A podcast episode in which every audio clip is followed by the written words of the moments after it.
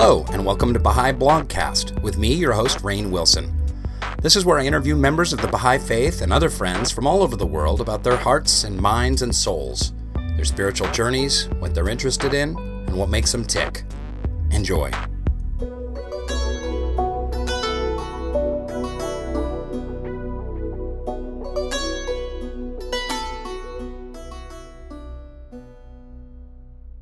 Hello, everyone. Welcome to the first ever Baha'i Blogcast. This is a crazy conversation we're having with this one. It's a co interview with me, Rainn Wilson, and the founder of Baha'i Blog, Neysan Naraghi. Now, how do you say that name? Because sometimes you say Naraghi. You, you say it different. Naraghi, yeah, so... Naraghi. What's that sound? so there's a letter in uh, the Persian alphabet bet called Be. It's Wait, like say a, it again. It's called what? Ge. It's like a yeah throatal G sound. It's called and, furball. Yeah. yeah, exactly. And so um, technically, Narag, my last name is Naraghi, but because you know I was born in the states and my parents moved to the states in the '60s, it was um, the way Americans pronounce the Q, which is the transliteration of that letter, is uh, K. So it's Naraki or Naraki or Naragi. Okay, good. One, one, of these days I'm going to get a handle on Farsi, but this is that's a good place to start. I am going to start with asking you a question because one of the things that I find really fascinating about you personally, uh, besides your ravishing good looks, is uh, what a world citizen you are. Uh, tell the listening audience a little bit about uh, your history, where you were born, where you were lived, all the various continents. Okay, so um, my parents left Iran in 19, around 1967, and they got married in Chicago, uh, right outside the Baha'i Temple, actually. And um, I was born along with all my sisters in Chicago. And then when I was young, my parents moved to Papua New Guinea. It's a Pacific island nation and um, kind of north of Australia, very different jungles covering mountains. It's a you know if you study anthropology, everybody learns about Papua New Guinea. It's a very untouched nation, and yeah, I guess I always considered myself a Persian American living in Papua New Guinea or being raised in Papua New Guinea. And since I left when I was 18, I've lived in 10 different countries, I think, and some of them repeatedly. Name um, them quick, go. Oh, uh, Papua New Guinea, U.S., New Zealand, Israel, Australia, South Africa, um, England, East Timor. Wow. I mean, is that, yeah. That's crazy. I'm sure I'm missing some. So but, you were in when you say Israel, you were serving at the Baha'i Holy Land. Yes, that's correct. The International Center. What were you doing there? So I've served there three times over the space of ten years. Um, uh, just for people listening to this who don't know, like Baha'is, all the Baha'is in Israel are, vo- are, volunteers. They go to serve at the Baha'i World Center in different capacities. There's beautiful gardens, so they work as gardeners or security guards or cleaners or secretaries, things like that. And so the first time I went, I was a cleaner, and it was amazing. It was probably the best year of my life. I was 19, a lot of fun. You go for a year, um, you get provided with like food and accommodation, and then you just basically work and that was great. And then the second two times I was there was to do with uh, media and uh, video projects. Nice. And why did you found Baha'i Blog? What's the origin of uh, your fantastic website and online community you've you founded? Thanks, Rainn. Um, yeah, so Baha'i Blog basically started out of the need to have a strong presence, or at least just a presence online. The state of the faith online was pretty bad. Like you'd look up the Baha'i faith and there'd be these really old 1980s websites or every th- link was broken or you'd look up subjects you couldn't find anything and then well, even now you it's funny you'll google baha'i faith or something like that and yeah. it'll be like the baha'i website of the baha'is of charleston south carolina and for some reason it'll come into the, like the top yeah. 10 or 15 search results um, plus a lot of covenant breaker websites and and and whatnot. Crazies, yeah. Unfortunately, like the space online is often somewhere where if a lot of people have an axe to grind, they go online. And so a lot of the things you find online are kind of a few of the crazies out there. So they think they're, you know, um, you know, they think they're the return of the prophet of the faith, Baha'u'llah, or things like that. There's some crazy stuff out there. And also, I think because a lot of Baha'is don't want to create conflict, and kind of uh, engage in those conversations, they step back and they neglect it, which is, you know, comes from a good place. But the sad result of that is that the kind of stuff that raise, you know, comes to the forefront of the online search is all this kind of crazy stuff. And, and it's not just the crazy stuff, it's just a lack of information. So about five years ago, I got together with a couple of really close friends that I grew up with in Papua New Guinea. Collis Ta'eed, who is the CEO of Envato and co-founder of the company Envato um, Collis, his wife Cyan, and then their father Fod, who's like a dad to me. I grew up with him. He used to take me to school in Papua New Guinea.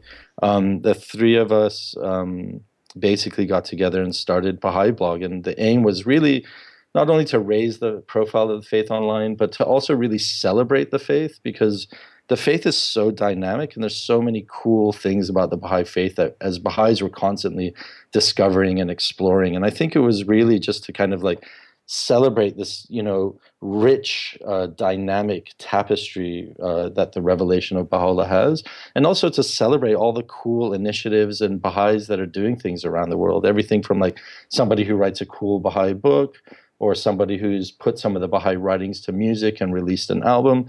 There needed to be a space where people could hear about this stuff, and so that's kind of what we've been doing, and so far it's been really popular. Well, I one of the main things I love about the Baha'i faith is it really feels like a world community, and no matter what country you go to, there are Baha'is there, and they're loving and in service and in worship, and in in really some really cool and interesting ways. And you've created a little microcosm of the Baha'i world community on a website, which for me, you know, learning about it and getting to know the site and being a big fan of it, it's uh, it's really a service to the Baha'is um, most of all. I know it has a bit wider audience, but it's mostly for Baha'is, and I think it's just a great service for Baha'is to remind us that, hey, we're world citizens and there are Baha'is working for the cause of Baha'u'llah and uplifting people and making arts and, and doing service all over the world, and you're a part of that global community.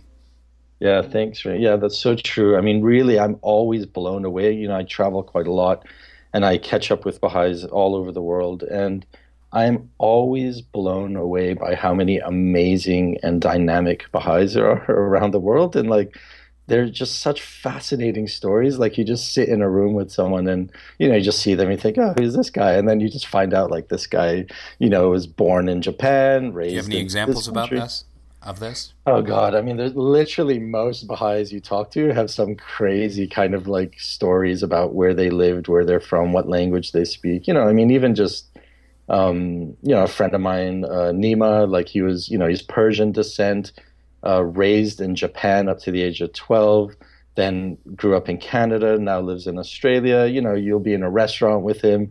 You see this guy, he looks like a Persian dude, and then he's like you know, in a Japanese restaurant, he busts out, you know, Japanese speaking fluently to the uh, waiters and waitresses, and they're always shocked. So it's kind of like one of those things where it's quite common. And and when you're with friends that aren't Baha'i, often they're like, man, like Baha'is are really interesting people. And I think it's because a lot of us have been raised with this kind of concept of like nation borders aren't as important. It's more about the you know the world of humanity that we're yeah. all trying to be part of. I just saw a uh, a TED talk the other day that just came out, and this guy was just talking uh, on a, on TED talks. He said, "I'm a world citizen, and we need to be world citizens." And yeah. uh, and it was so interesting to see the you know the revelation of Baha'u'llah coming out through someone who was not a Baha'i, and just talking about how you know the the normal barriers and boundaries and borders they just don't hold water anymore. We're uh, every, doing everything on a global scale at this point. Yeah, and we're seeing that more and more with things like the refugee crisis happening around the world, or even you know the environment. Like what somebody does in one country affects yeah. a country on the other side of the planet. So it's kind of like, and there's this definitely there's definitely a shift in the world towards this concept of world unity and world citizenship. Having said that, though, a lot of people you know, often tell me, "Oh yeah, but you know, does that mean that all cultures are gonna melt away?" And I think like something you know that the Baha'i writings are you know talk about is the fact that we have to, you know, these cultures are preserved and maintained, and we celebrate. You know, there's a quote which says "unity in diversity," and that kind of concept is celebrated in the faith, where we celebrate uh, the different languages and the different cultures, but they all just get along, and that's the key. You know, if something is going to exist at the you know expense of others, then maybe it's not worth doing it. And where would you like to see Baha'i Blog go in the future? Do you have any big plans for you? Yeah, I think like one of the things is just to make sure that it's uh, sustainable, like financially sustainable, and that it keeps going. I don't I like getting. Believe you're pitching our first blogcast audience for money. We're, no. we're, we're, we're, 10 minutes into this thing. You're already asking for funds. Right That's now, it's being funded by private individuals. Um, and it's, you know, it's something that, like, unfortunately, there's no money in Baha'i stuff. We just don't have that large a population. And, um, you know, Baha'is want to contribute to a lot of other really good causes. And the Baha'i funds, which, you know, help the Baha'i activities around the world, which is important. But it is it is an interesting thing to try and figure that out. But I, I would I just really want things to be not only you know self sufficient, but um, there's something to be said for finishing what you start. And I hate starting projects that I can't finish. So I want to see Baha'i Blog blossom into this thing where there's a team of people that are not just volunteers that can keep doing this, you know, for generations to come. Yeah. Or as long as the internet exists, at least. What's that great? There's a great quote from a hand of the cause who knew Baha'u'llah, and he talked about the four qualities that Baha'u'llah liked the most in people.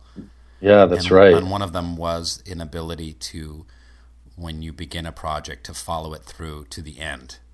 Yeah, uh, correct. Which is a, a very surprising thing to hear from the most recent manifestation of God on earth. But it really. Uh, it really makes a lot of sense. I feel that same way. I always, I want to, I really want to strive to finish something that that I start. It was that way yeah. with Soul Pancake when when we started it and went through various iterations uh, uh, of it as a website.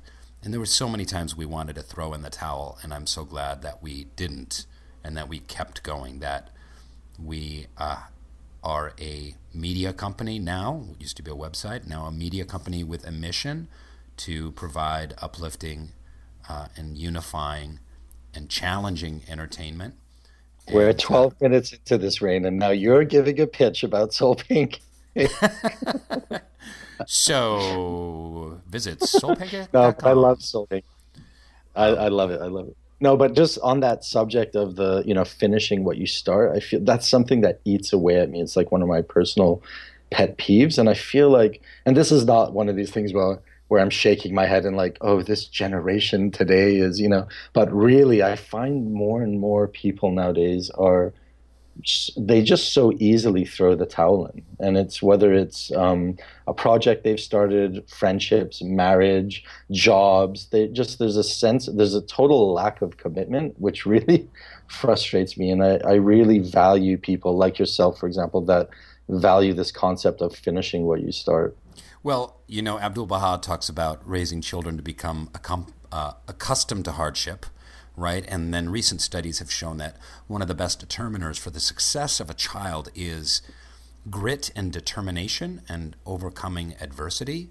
And I do feel like uh, in contemporary society, adversity and difficulty and trouble means give up uh, as opposed to mm. persevere. So determination, yeah. perseverance, these, as we know, are are spiritual virtues that can be taught, and um, that it's it's really crucial because anything that can and will uh, and should transform lives is usually really difficult. It's re- usually really hard, and there's usually a lot of obstacles thrown in the way, and it's mm. just going to take some grit and determination and perseverance and a lot of um, being accustomed to hardship. Yeah, and on that note, uh, Rainn, I remember one of the once when I was in LA and we were talking, you were saying how you're about to go to Haiti and you're taking your son with you. And I remember asking you, Oh, that's going to be interesting. Has he gone yet? and you're like, no, this is the first time, and I'm really excited about taking him because I want him to see how the rest of the world lives, you know. And I was like, yeah, that is awesome because I I think that is one of the best um, educations anybody can have. I used to be so angry with my parents for moving to Papua New Guinea when I was quite young, just because of the kind of contrast of I was a spoiled little brat in Chicago playing with my Legos to suddenly being in this country, you know, that was, you know, third world for, you know, or the developing world or whatever you want to call it, with a lot of poverty and hardship and um, difficulty. And I think that's kudos to you for doing that. I'd actually like to ask you a little bit about what you guys are doing in Haiti. I think that's awesome. Do you mind talking about that a bit? Um, I can certainly talk about that. Um, but I will say that one of the weirdest experiences I ever had was on one of my first trips to Haiti. I've been now about 12 times, but on one of the first trips I took, my wife and I needed to get back for Halloween so we could go trick or treating with Walter, who was around eight at the time. And we flew back in from Port au Prince to Los Angeles on Halloween itself, landed at LAX, came home just in time for dusk to go trick or treating. And we went to this really rich neighborhood in Calabasas, California. And we had just come from a week or so in Haiti. And then we were strolling around a neighborhood where there were buckets and buckets and garbage cans filled with candy. And wow. they were giving, kids were saying, no, don't go to that house. They give little candy bars. If you go to that house, you get full sized candy bars. And, uh, just all of these kids in these incredibly expensive outfits and hauling around enormous sacks of uh, more candy than kids in Haiti would ever see in a lifetime. It was a real, wow. uh, it was a real education. But yeah, my uh, my wife and I uh, really fell in love with Haiti after we visited, um, along with the Mona Foundation. Uh, several of the schools down there. There's a couple of Baha'i inspired schools the Anis Zunuzi School and the George Marcellus School. And we visited them, really fell in love with the country, and we knew we wanted to do something down there. Then there was the earthquake.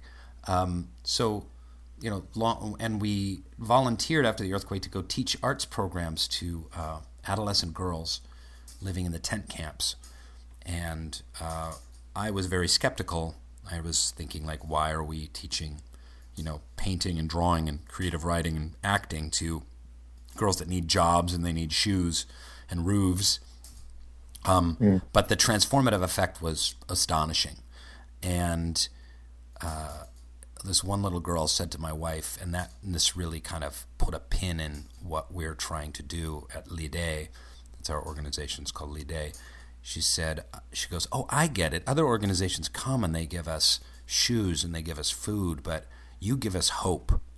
Wow. And that's what we're aiming for. So we do literacy and arts programming for at risk adolescent girls who live in rural Haiti, uh, very far out from the capital of Port au Prince.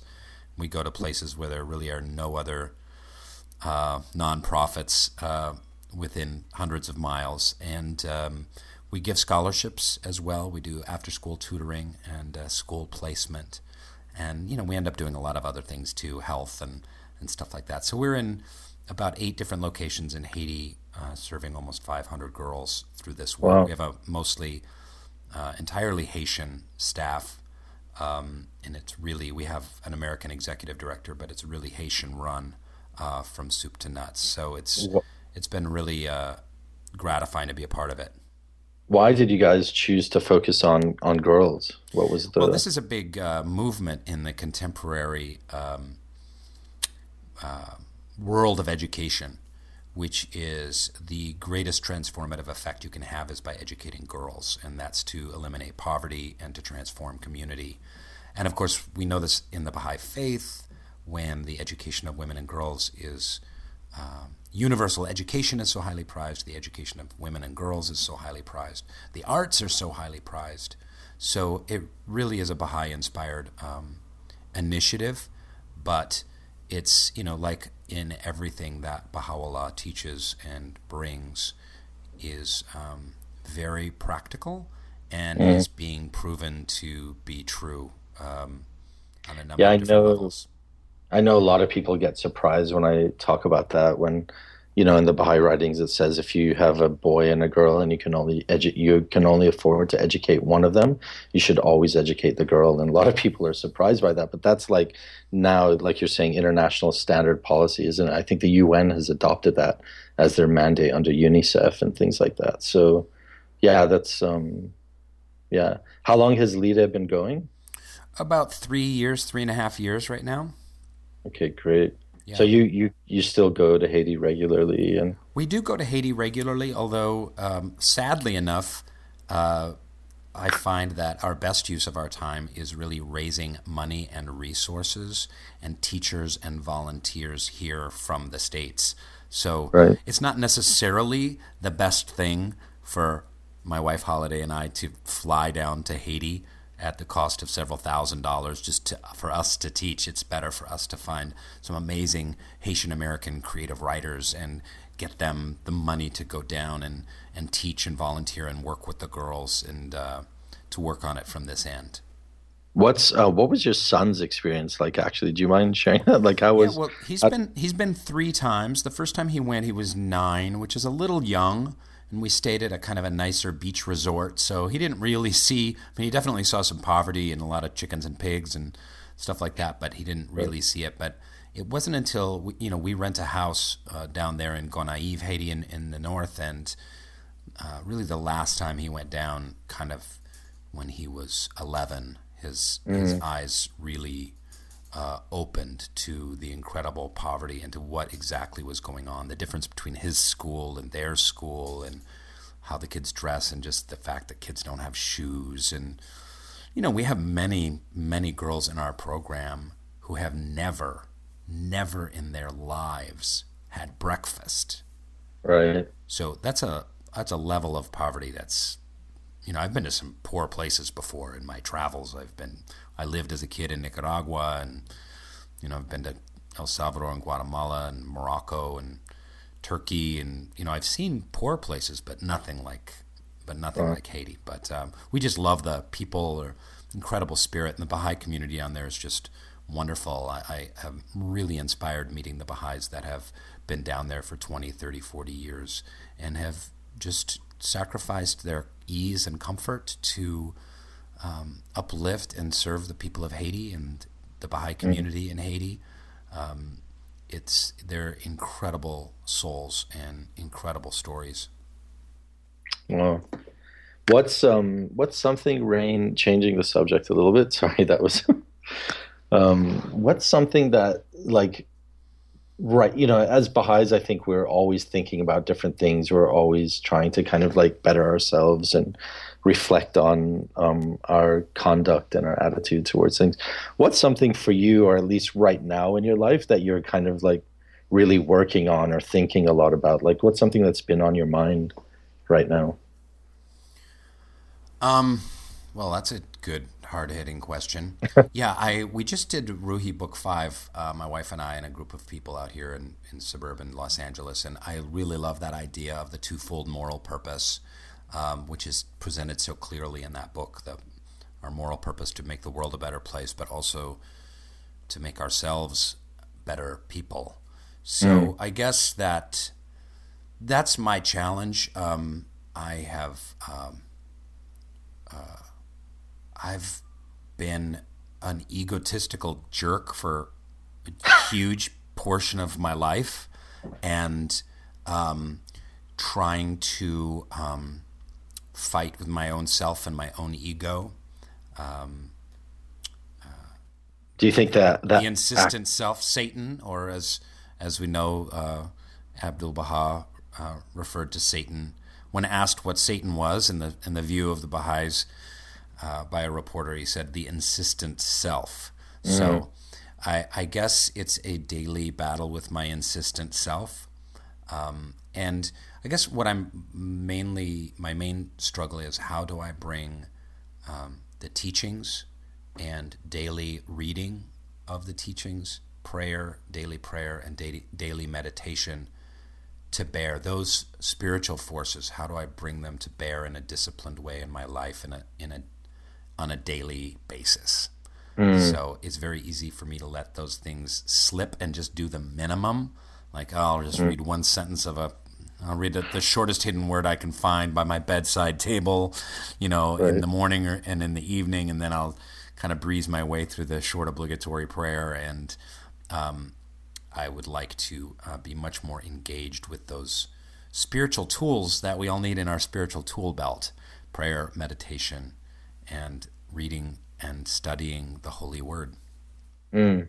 You know, it was, it's funny because I, I think a lot of people when they think of Hollywood and you know you're an actor, you're well known, you have a lot of eyes on you and people kind of look at a lot of tabloids and they think of Hollywood as this kind of crazy like you know it's a lot of it is about the individual and a lot of bling bling and things like that. And I always when I was here a few weeks ago and we're on a set you know you're doing you're filming something on a set and we're meeting and you introduced me to the director and a lot of the staff I was blown away by how nice everyone was and how like people were so gracious and so friendly. And I is that um, like this concept of Hollywood is that a myth? Is that like is that hard as a Baha'i? Do you think to navigate through that world, or is everybody just really nice and that's all a show? Like that's something that I think a lot of people wonder about. I always used to wonder about that. You know, like well, I think that's a.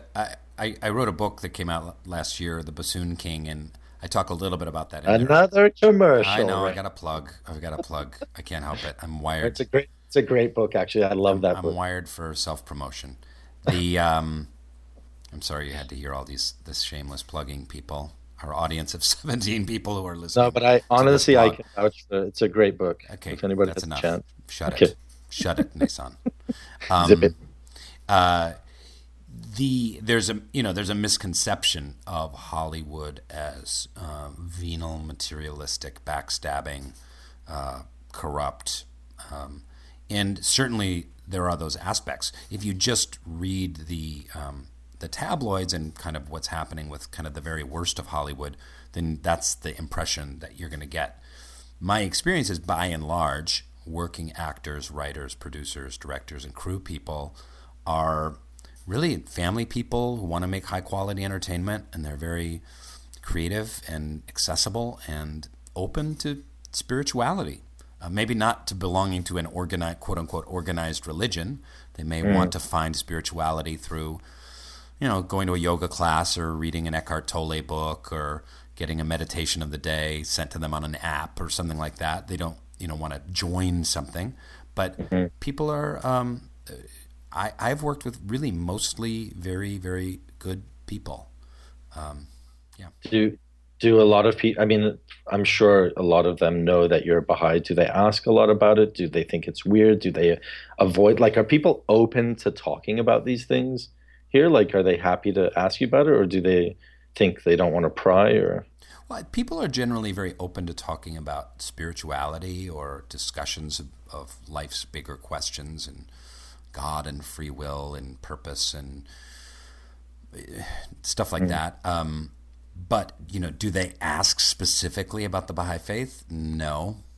Um, right. Do, their eyes glaze over when you start to you know give them the bullet points of what the Baha'i faith is? Sure, but that's yeah. kind of the same with everyone these days. I, I find yeah. in you know in secular uh, Western culture, it is at least where where I have the most experience in talking to people. They're just not that open to hearing about organized religion because on people's minds, I feel like they think that an organized religion is the problem, not the solution. That's kind of the last mm-hmm. place where anyone would think to turn for answers to the world's problems. So it may take a little while before that attitude shifts when the world's problems get so heated that people go, oh, maybe we threw the baby out with the bathwater by discarding mm. the possibility that faith or religion or devotion uh, could be an asset to helping move humanity forward.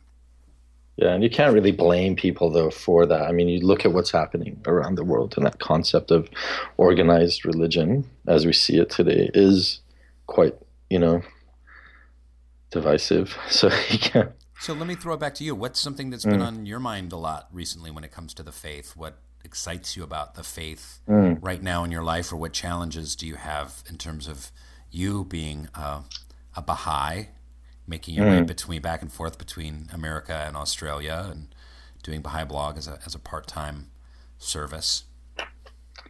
Um, lately, I mean, you know, it's it's a constantly it's a moving. You know, there's just the faith is so dynamic, but lately the thing that's been really pressing on my mind is this concept of creating a culture of encouragement or just this concept of encouragement i think um, that's been i don't know that's just been something you know there's you know haters are going to hate and i'm always thinking about man like am i you know i've ha- i get a lot of people pitching ideas to me about different things to do with Do baha'i mean a, do you mean a culture of encouragement in the Baha'i community itself?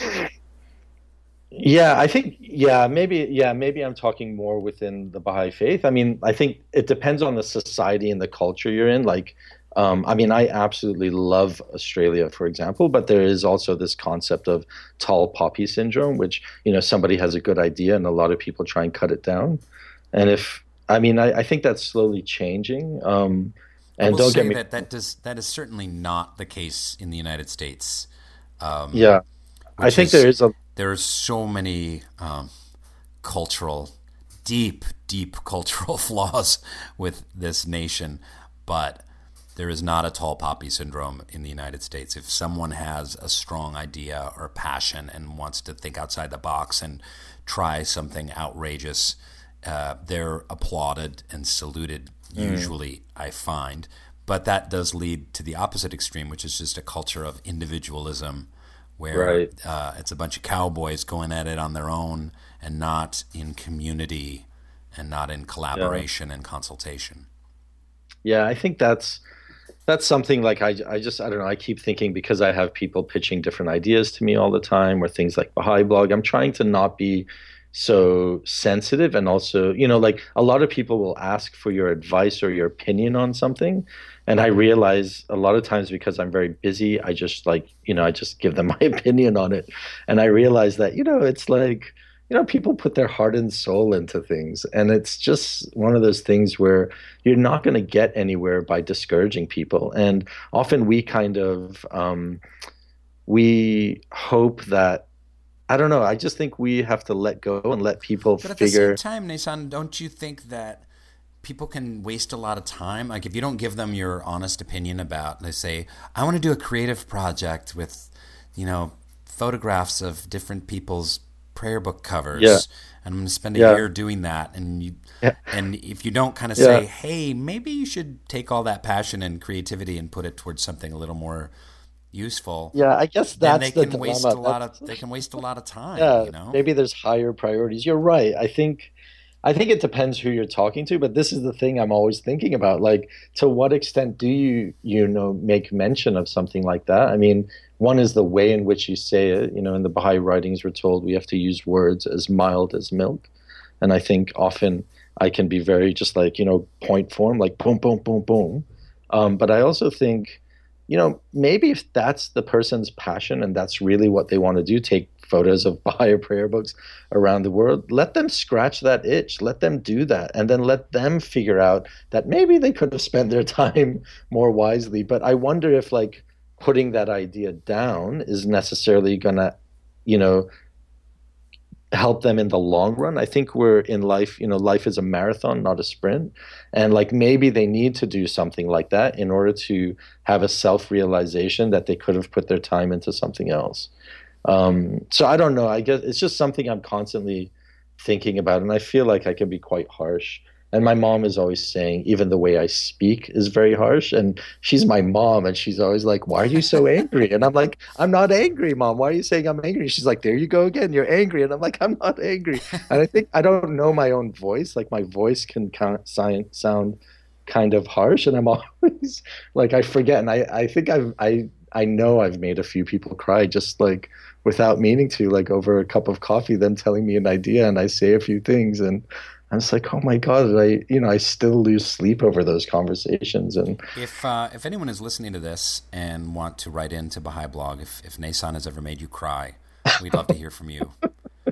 Um, you will get yeah my inbox will get uh, full of things but i would like to apologize to all those people out there that i've you know maybe you know been discouraging to i think that's something i've been really trying to work on and trying to be a lot more encouraging like let people find their own you know expression of creativity I and their own. I find you to be like a big, beautiful Persian Baha'i teddy bear, and I don't, I don't know how anyone could ever be offended at anything you say.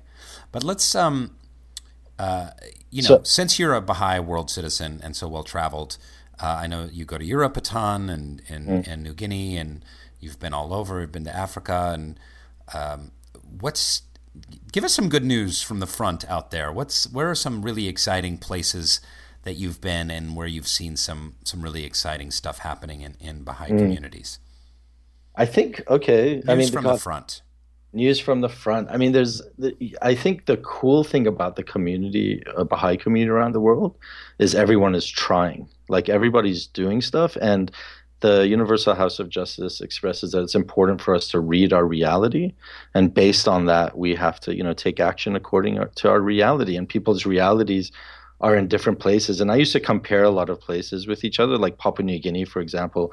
We have you know i don't know something like 150000 baha'is. It's like 1% of the population of the nation is baha'i. And it's like it's like such an active vibrant amazing dedicated community. And then i'd go somewhere you know like i have family in sweden and we'd go to feast and you know a feast in where i lived in papua new guinea was like 300 people and in sweden it was like six people if we were lucky and five of the six were my family. So it was like oh man you know like just such a contrast. But you know like everybody's challenges and things are so different. So i don't compare things so much anymore but i will say like recently i was in spain and in uh, area of malaga for example and one thing i've noticed um, in in communities that are quote unquote successful is that they actually are doing a wide variety of different uh, activities. You know, they're doing the four core activities. They're doing, like, for example, devotionals and junior youth groups and children's classes and study circles. But they're also having like monthly picnics with everyone and um, deepening classes on different topics and studying, you know, like in this community I visited in Spain, in, in the south of Spain, they were stud- they had like uh, classes on the Bible and, you know, Christianity and the Baha'i faith. Um, and they would have regular meetings. And there was kind of i think there's like there was more interaction. I think like a lot of baha'i communities have been very insular in some way. And the the basically the direction from the house of justice for the longest time has been that we need to start focusing outward. And i think the coolest things are coming out of countries that are really not seeing these false dichotomies or not these lines. When i was in nepal we went to a cluster reflection meeting. And this is like for those of you who don't know a reflection meeting is where like a area like a group of villages or a city or a town comes together to discuss um, the affairs of that community and what's going on and how they want to plan to move forward. And i think there was like this is like kind of th- this was during the time of the civil war when the maoists had basically you know surrounded the capital the two ca- main cities. And we were in this village and there was like three four hundred people there.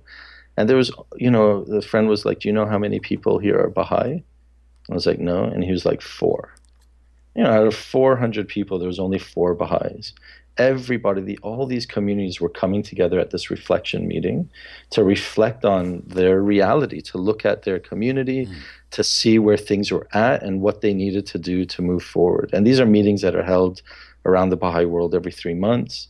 Um, you know they they plan act and reflect plan act and reflect. And to me those are like exciting things where you see there's you know 400 people and just a few of them are baha'is. And you know they built a school for their kids there. They realized that there's high illiteracy amongst women. So they started uh, literacy classes for women. And this was born out of the community itself. And i think that's the those are the exciting things or like the community in spain i was talking about. They're like studying things that are relevant to their reality. Like people are catholics and they want to learn more about you know the catholic faith and the baha'i faith and so they've got classes for that. And i just think that's kind of, those are kind of the exciting things. There's so many cool and dynamic things happening. I was just in peru. My sister and her family uh, lived in peru for a few years. They just left and I mean, that was an um, you know not a huge community, but an amazing community where people were doing things together and just really like you know Peru, you know Latin America generally they love to spend time together. They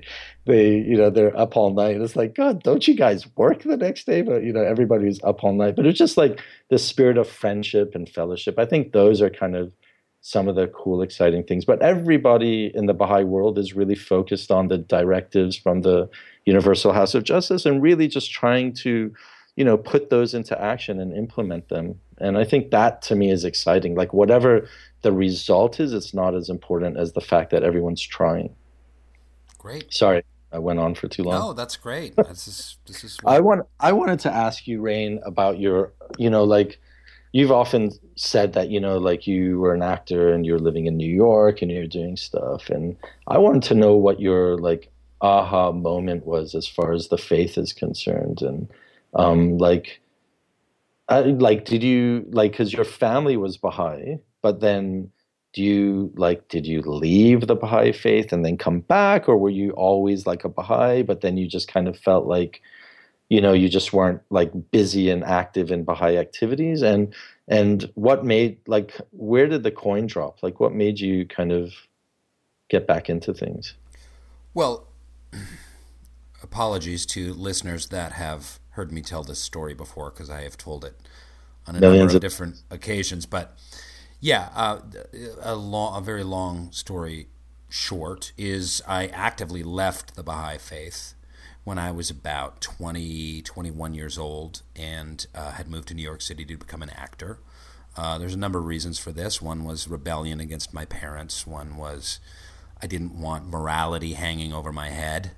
You know, mm. I wanted to be able to have sex and drink and do drugs if I wanted, and I didn't want this idea of morality. Uh, I wanted to live the bohemian lifestyle, and I didn't want anything to get in the way of that. Mm. And I just wanted to be an artist.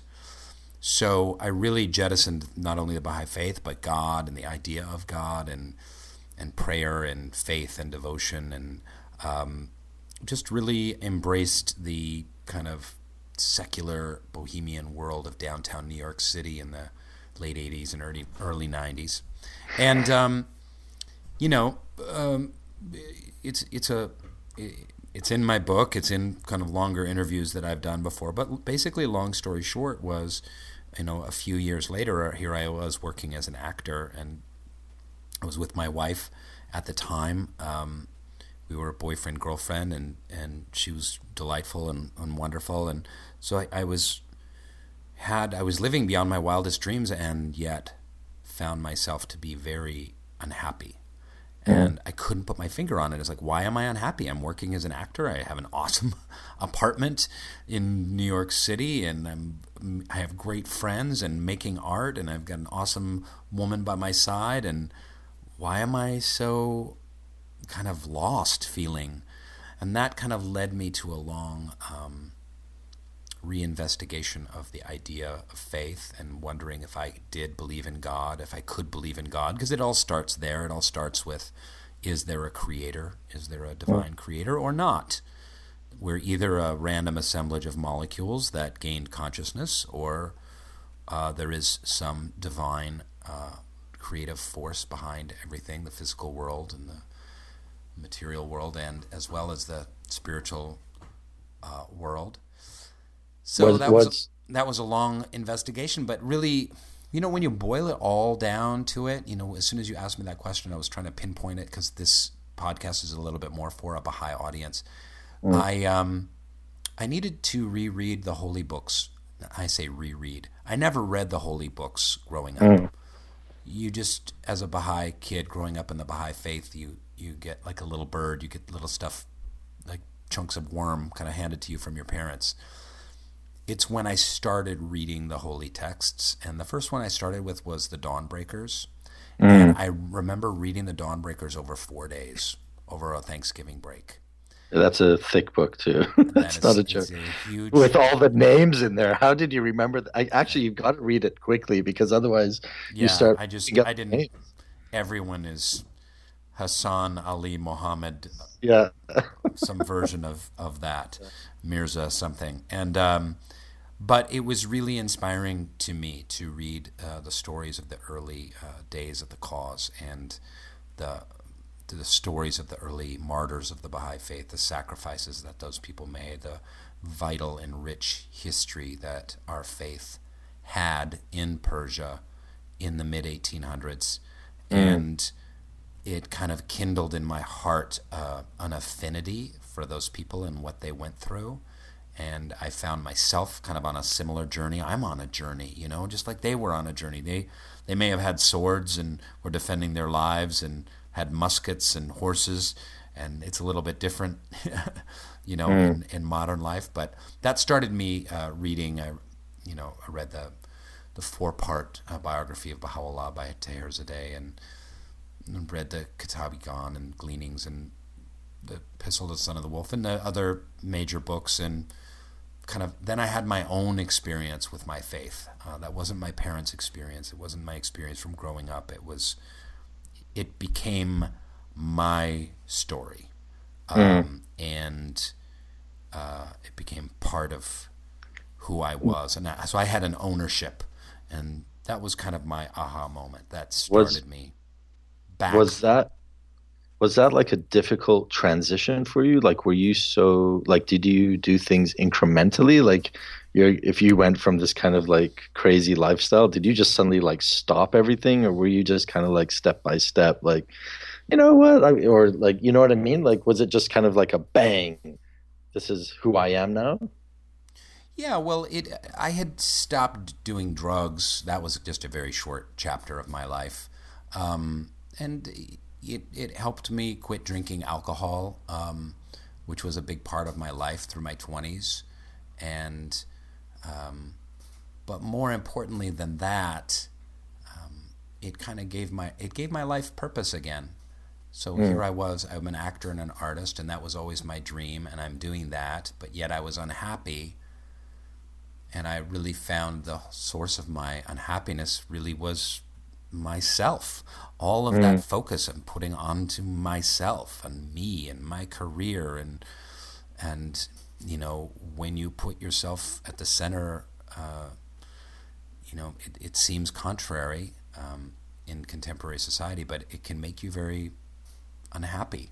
So when I started mm. looking at spirituality in a broader context and like, oh, being an and the quotes of Abdul Baha and being an artist and the important of the importance of the role of the artist, of the storyteller, of the actor transforming into characters and telling stories, um, enlightening and using incredible language. Um, it became much more exciting when I thought about art as service. Um, things pieces started to fall into place mm-hmm. for me. Did it took many years. It took many many years, and there were right. many great teachers uh, along the way. Um, a lot of missteps, a lot of issues. It wasn't like all of a sudden it was like this, you know, pink pink cloud. Uh, right. It was. Uh, it was. It has been a very long process. This this whole process that I'm describing has happened over the last like 16 to 19 years. So it's been right. It's been a while.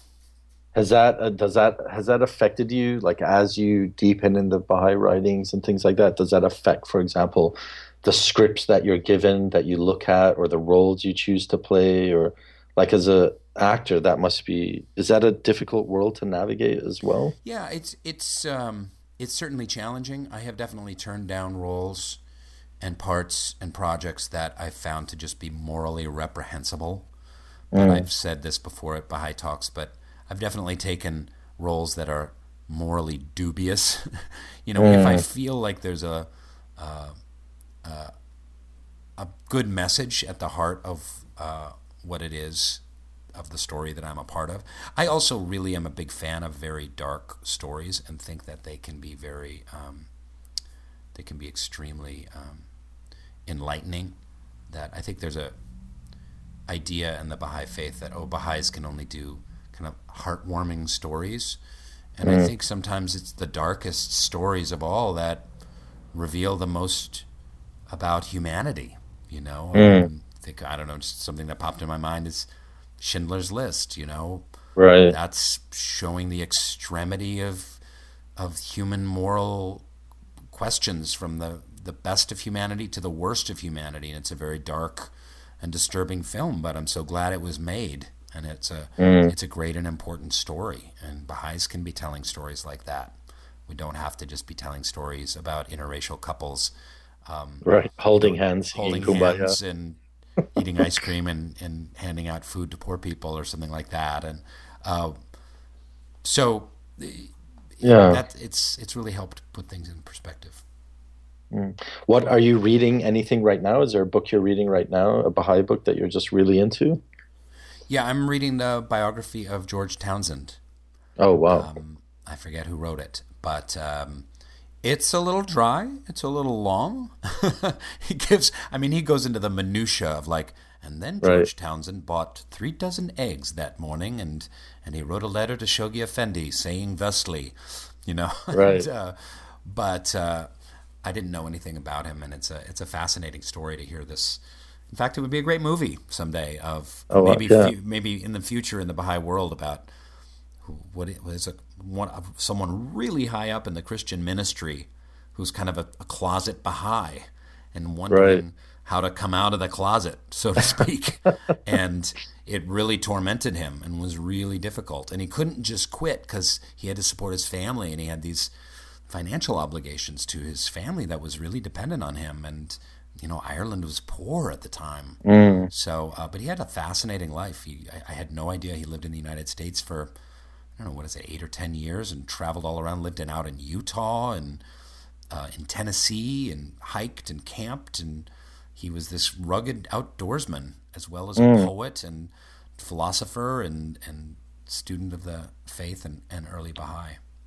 It's interesting what you're saying about the book being a little bit dry, though, because I always think about this because, on the one hand, like these books are so important because they're capturing the history of the faith.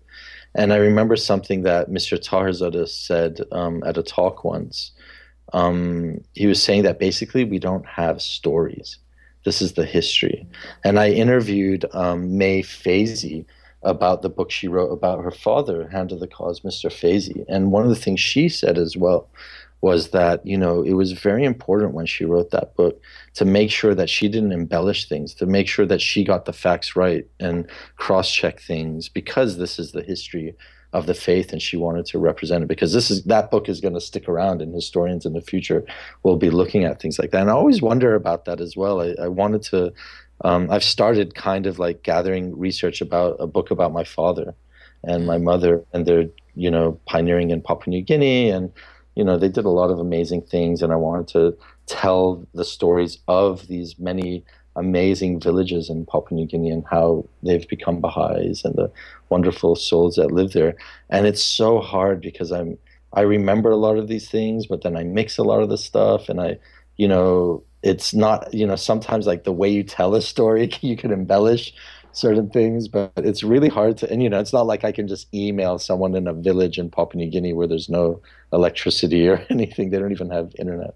But that's interesting. And I, I think you see that with a lot of uh, Baha'i books like that, where they're a little bit dry, but at the same time, I think, yeah, maybe the way to go for these is to make movies about these to kind of, you know, capture people's attention. No, that's interesting because the, the first book about anyone needs to have all the facts straight. You right. could write another book about George Townsend that kind of just gets to the juicy bits. As long right. as this one exists, that has right. everything you know, every piece of correspondence he ever wrote in it, you know, and his shopping lists. But yeah, well, we should uh, we should wrap this up. I think people are. Thanks, Rainn. Um, yeah, I think that was great. Our voices, but um, thank you, uh, Neysan. It was great chatting with you. Thank you, Rainn. Interviewing each other. And yeah, thanks everyone fun. for listening in to this first ever test run at the Baha'i Blogcast. We just downloaded the software yesterday and got it all set up. And Neysan got me a nice microphone here for my laptop. And um, I think we're off and running. Cool. Thanks, Rainn, for doing that. And um, yeah, please, uh, I hope everyone likes it. Please send us some emails at editor at baha'i.net if you've got questions or topics you want to it's talk baha'i. about. Baha'i.net or baha'iblog.net? Sorry, uh, editor at baha'iblog.net. Thanks, Thank Rainn. There's a reason you're here. and um, yeah, send us questions. We're going to try and do uh, a regular podcast called the Baha'i Blogcast, and Rainn is going to host uh, a number of them at the beginning. Yeah, so sure. thanks so much, Rainn, for agreeing to do that, and we hope you guys enjoyed it. Take care. Bye. Baha'i. Thanks for listening to Baha'i Blogcast. Hope you enjoyed the episode and the conversation. Check out more fun Baha'i stuff on Baha'iBlog.net. Thank you so much, and good night.